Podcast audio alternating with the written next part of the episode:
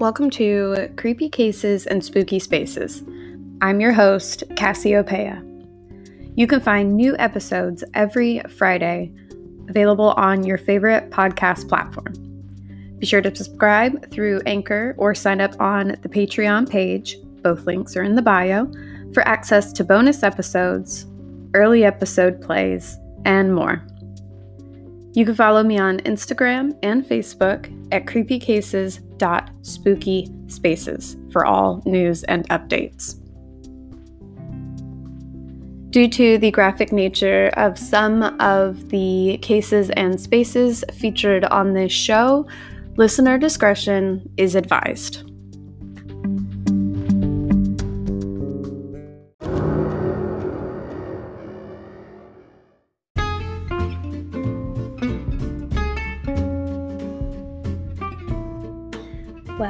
Hello there, spooky creeps.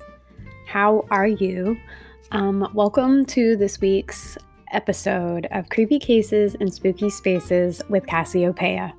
I am actually super excited uh, because next week's episode actually marks the one year of Creepy Cases and Spooky Spaces.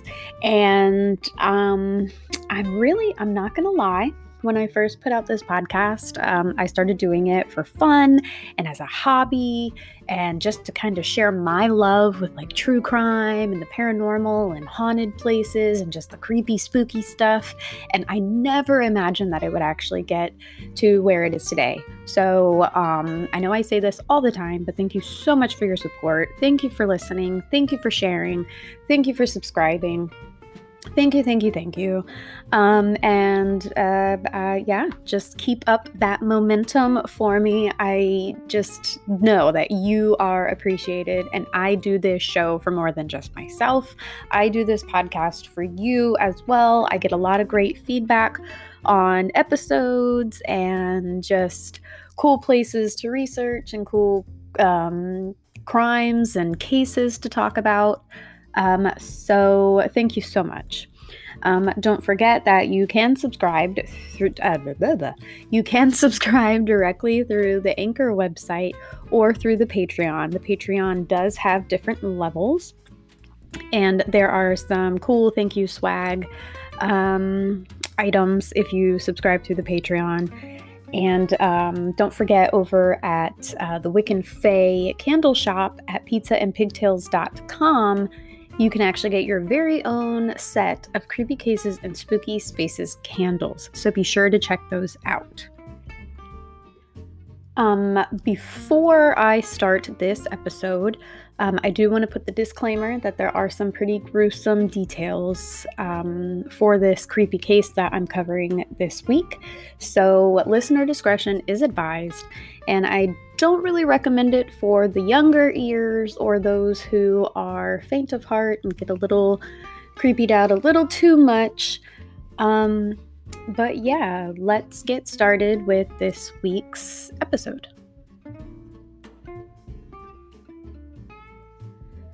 So imagine being 22 years old. I know for some that's not hard because you're 22 years old now. But your whole life is ahead of you, and you are making moves to follow your dreams to become an actress. Only it's not quite working out the way you want, and you're hearing a lot of no's. But then your life is suddenly cut short, and when your name finally hits the headlines of the papers, it's all for the wrong reasons. This is what happened to the young woman who is the topic of our creepy case. In 1947, her body was found one morning by a mother who was out for a walk with her young child. Now, what she thought was just a mannequin turned out to be the body of Elizabeth Short, also known as the Black Dahlia, and the topic of this week's creepy case.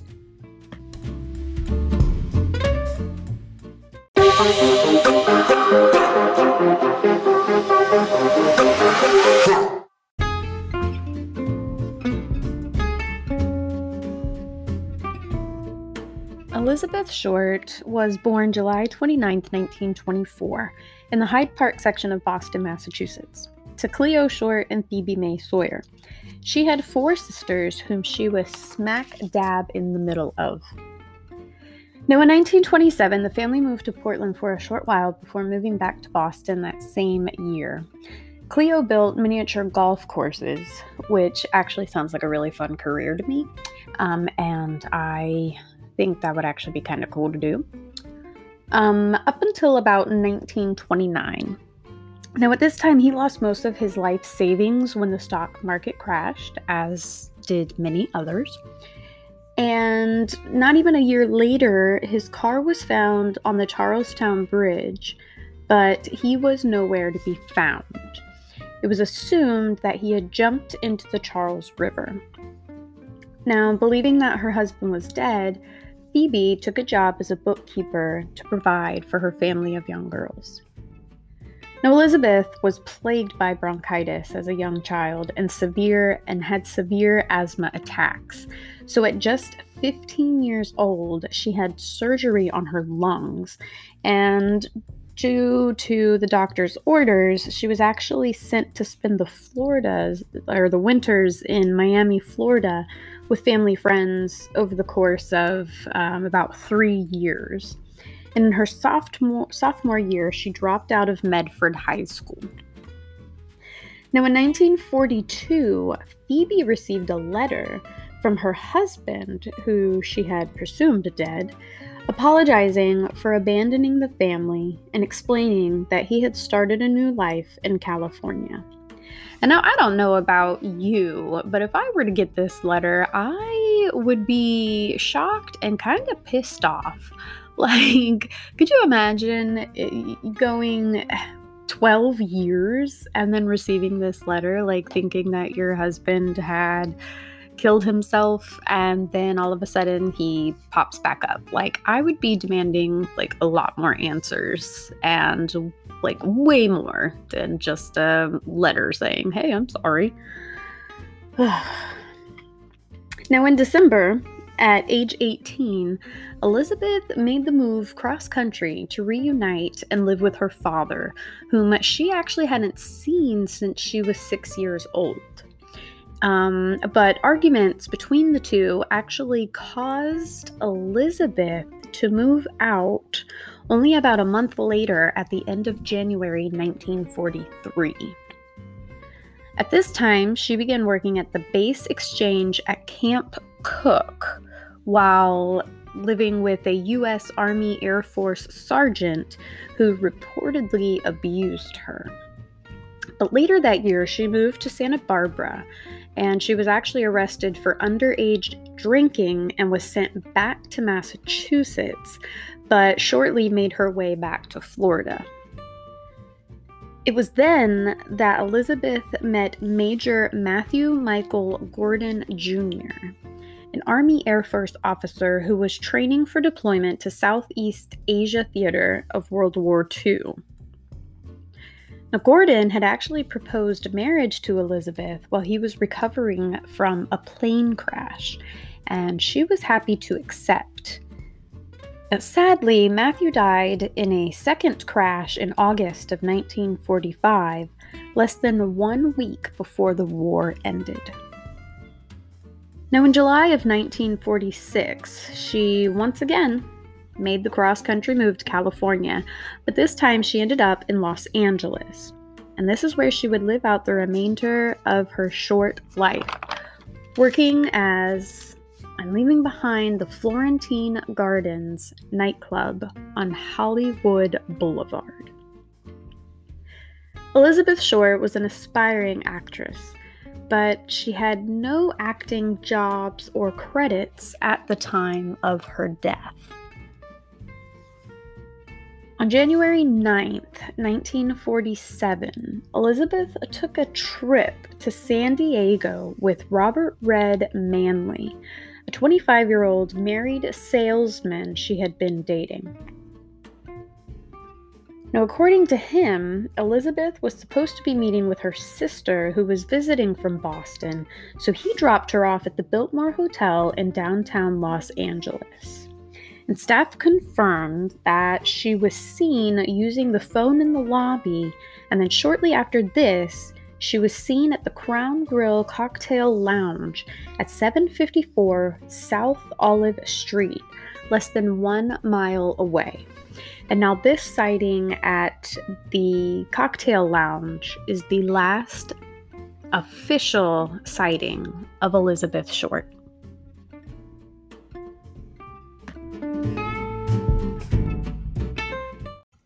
Our creepy case will return after a few words from our sponsors. It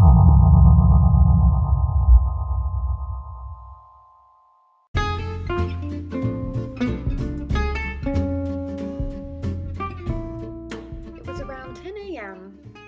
on January 15, 1947 Betty Bersinger, a local stay at home mother, was pushing her two year old daughter in a stroller down North Avenue in the Leimert Park area of Los Angeles when something caught her eye amid the weedy, vacant lot.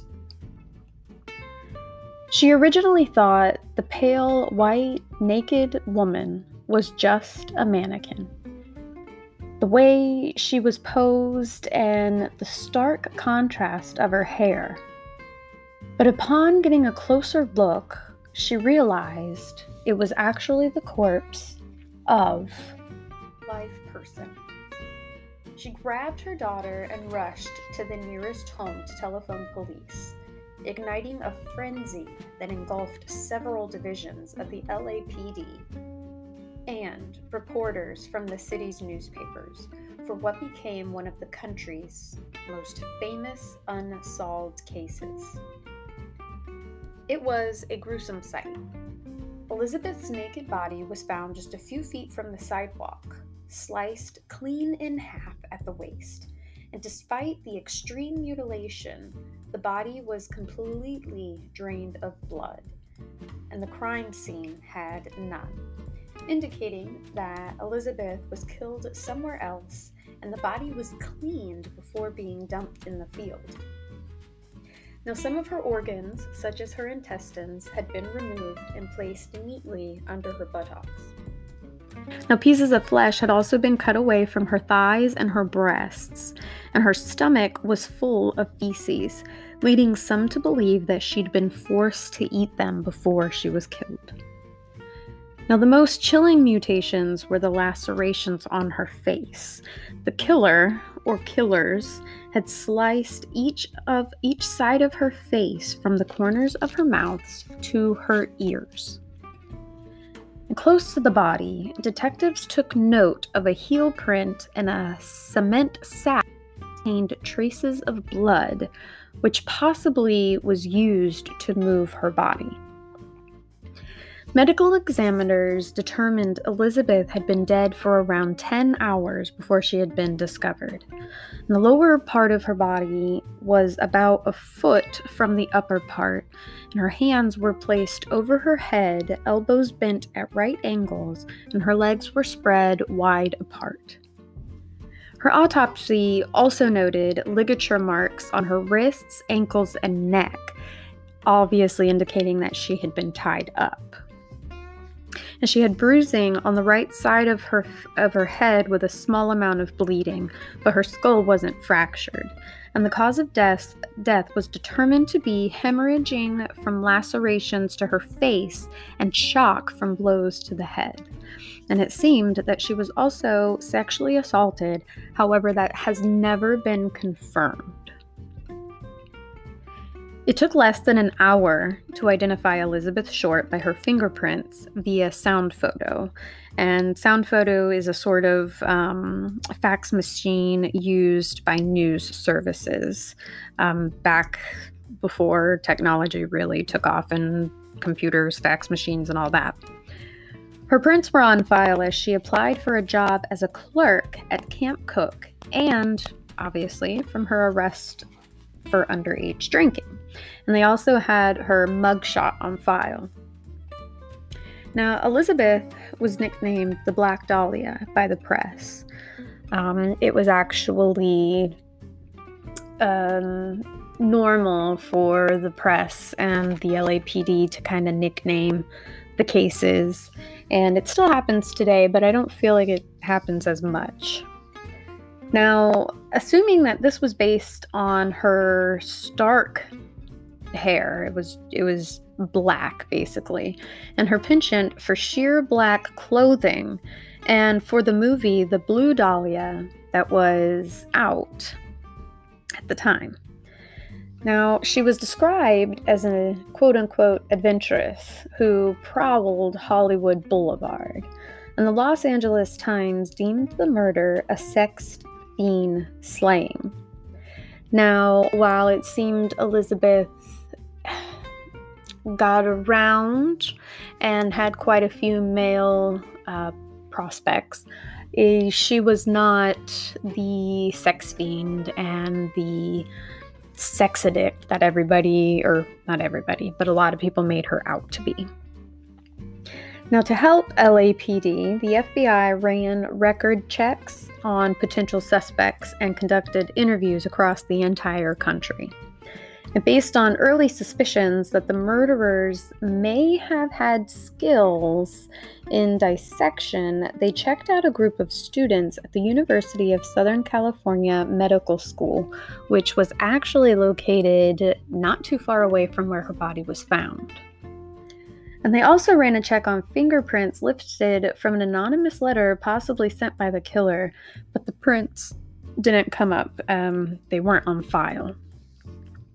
On January 24th, a suspicious letter was sent to authorities with cutout words reading, Here are Dahlia's belongings, along with her birth certificate, business cards, photographs, names written on pieces of paper, and an address book.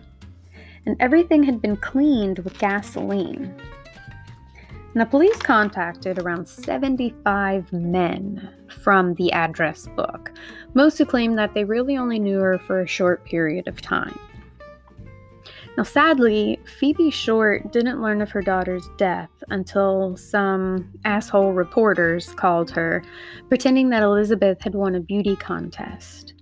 And they collected all kinds of information about Elizabeth until they finally revealed to her that her daughter had been murdered and her body had been mutilated. As famous as the case became, authorities had a difficult time figuring out who did it, especially because almost 50 men and women went to the police claiming to be her killer, which I really don't understand that. Like, I.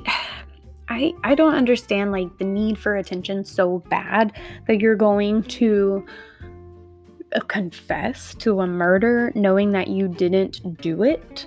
Um, just to, i don't know if it's just to get your name out there because you're that's really going out for all the wrong attention. Um, but many believe that the media played a big part in hindering the case being solved. They felt that they walked all over evidence and actually withheld tips and information that were that was being called into the offices. Now, shortly after the belongings were sent in, another letter arrived stating, Here it is, turning in Wednesday, January 29th, 10 a.m.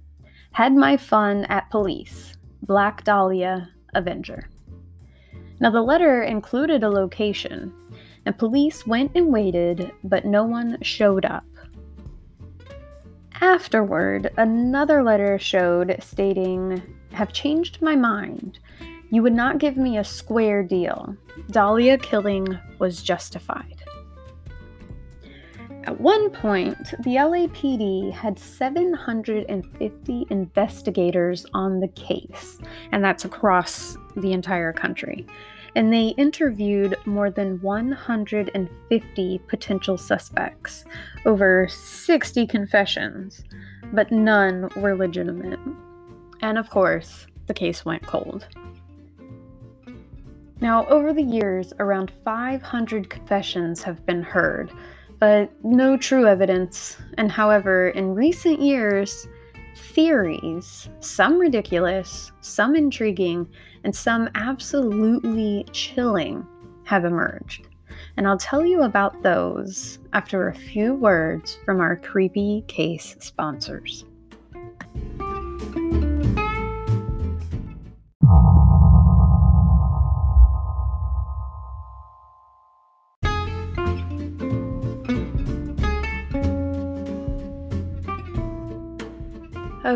So kind of buckle in um, because there are quite a few theories and suspects that I want to touch base on. And originally, there were actually over 24 suspects who were cleared. And as they would clear one, new ones would surface.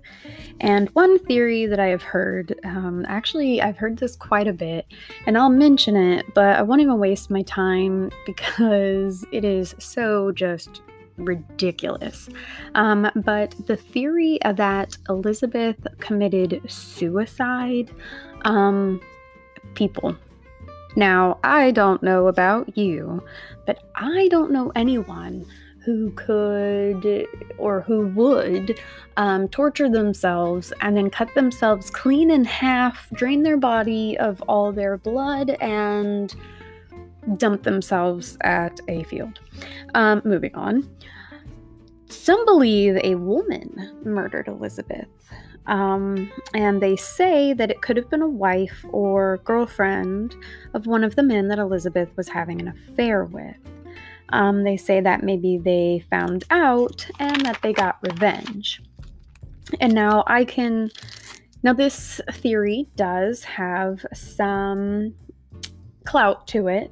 I could see it being valid. However, I'm not fully convinced due to the extent of the injuries.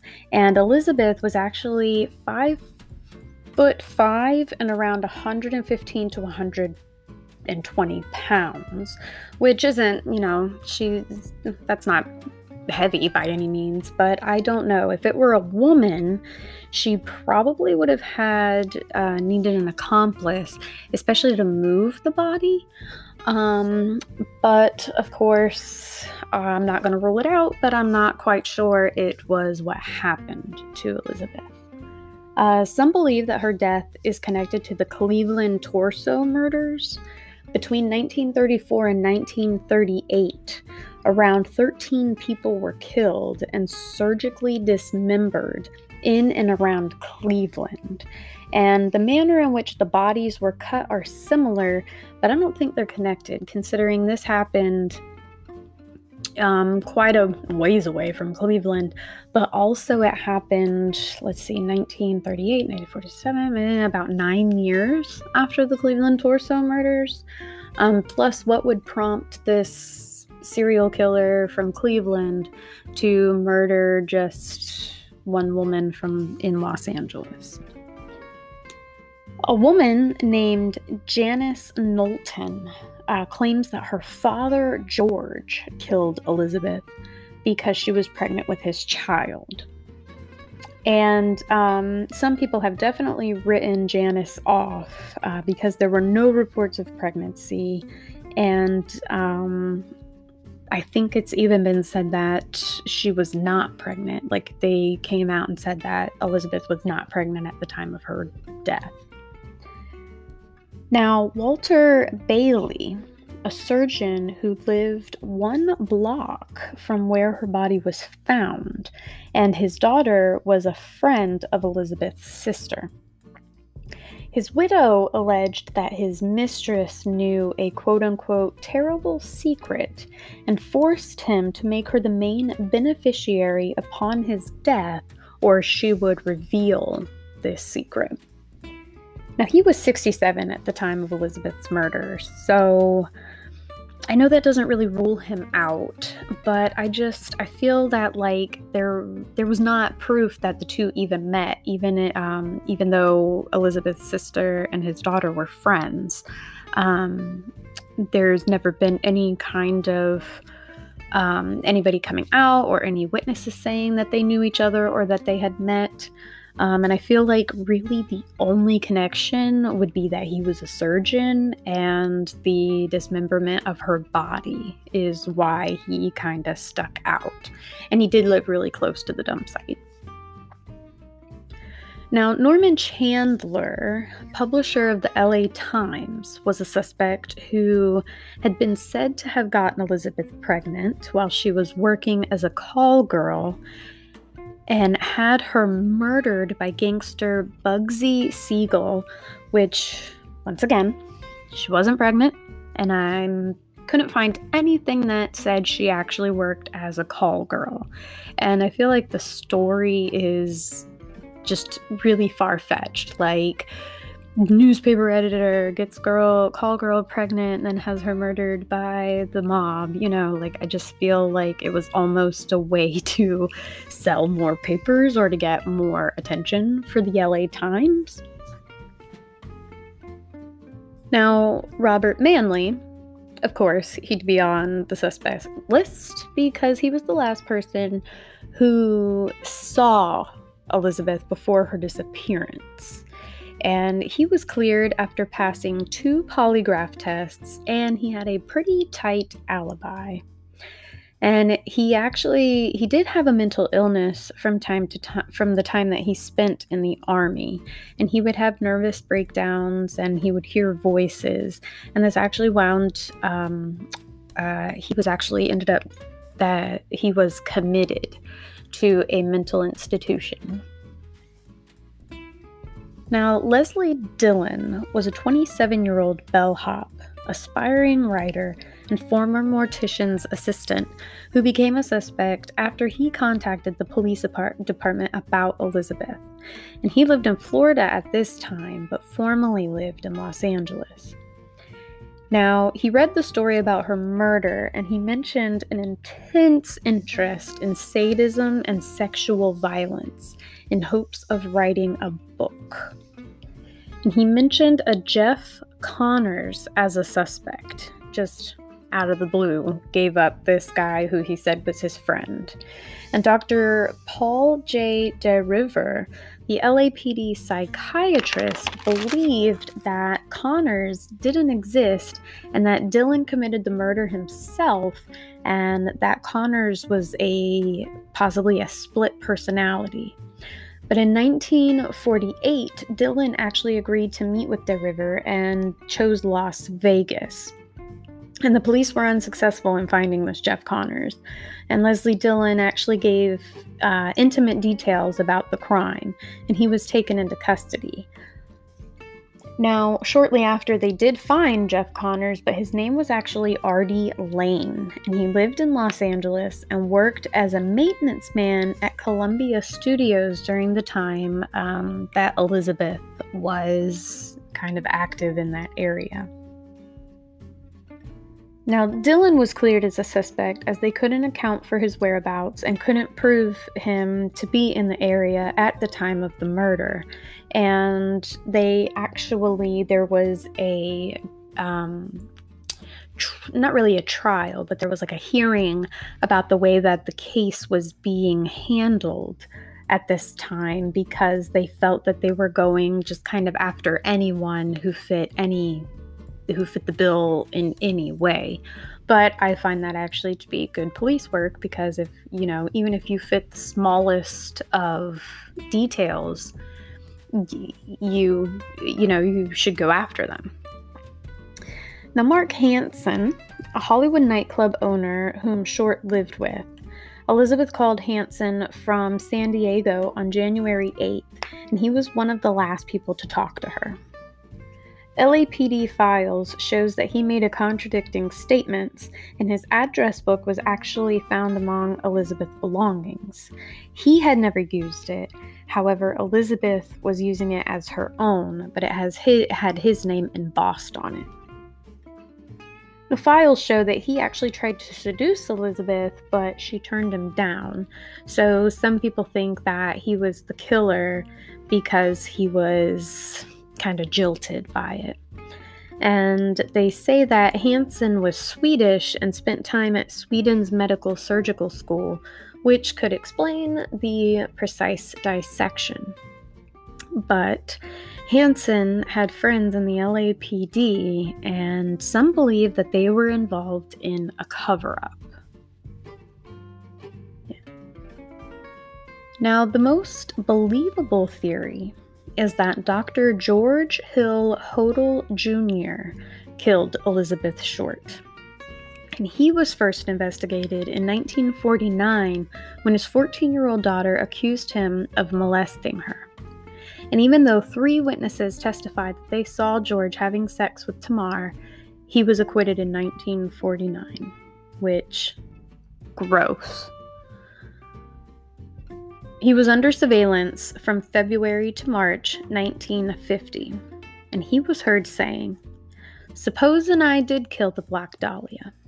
They couldn't prove it now. They can't talk to my secretary because she's dead. They thought something was fishy. Anyway, now they may have figured it out. Killed her. Maybe I did. Kill my secretary. Now, Steve Hodel, George's son, was looking through jo- um, George's belongings after his death, and he found a photo album tucked away in a box. And inside this photo album, he found pictures of his mom, his dad, his brothers, and as well as many family photos. Now, towards the back, he found two photos of a woman, her eyes cast downward, with curly, deep black hair and he says that he remembers saying to himself, My God, that looks like the Black Dahlia. Now, he actually began to dig deeper into the evidence. Crime scene photos show that Elizabeth had been given a, pardon me as I try to pronounce this, a hemicorporectomy. And this is a procedure that slices the body in half just beneath the lumbar spine. And this is the only spot where the body can be severed without breaking bone. And it was taught in the 1930s when George had been in medical school, and it turns out that he actually sat in on a lecture about this procedure. There were also letters to the those letters to the police that um, it matched George's handwriting. The cement bag was actually found, um, he had purchased the same size and brand not too long before Elizabeth's death. And the home was bugged, and he was heard saying, well, he wasn't heard saying, but there was um, a recording that was heard at 8:25 that a woman screamed, and then a woman screamed again. But you don't hear anything from this woman prior to the screams. There's no woman speaking. There's no there's no conversation or anything like that. And now George is heard saying, "I realize there was nothing I could do." Put a pillow over her head and cover her with a blanket. Get a taxi. Expired 1259. And this was actually heard um, prior to his comment about um, killing his secretary, or I guess he didn't actually say he killed a secretary, but he definitely, um, he definitely made comments that would make it seem like he did. Now, a lot of the evidence lines up with George Hodel killing Elizabeth, but the case has never been solved nor closed. And now Steve found details from dozens of other murders that could possibly be connected to his father, and he may not only as the Black Dahlia killer, but a deranged serial killer. In 2004, Stephen Kay, head deputy for the LAPD, said that if George Hodel were still alive, there would be enough evidence to indict him. And while they never solved the crime, it seems like George Hodel definitely could have been the killer. But unfortunately, we'll most likely never know for sure who killed Elizabeth Short and why. And I think that's one of the saddest and creepiest things about this case. But of course, tell me your thoughts. I have heard tons of theories on this case, and I would actually like to hear yours. So you can send me a message directly through the Anchor website. You can send me a message and don't forget to follow me on Facebook and Instagram at creepycases.spookyspaces. And also, you can email me at creepycases.spookyspaces at gmail.com. And I also believe that you can comment and message through the Patreon page as well. So until next crime.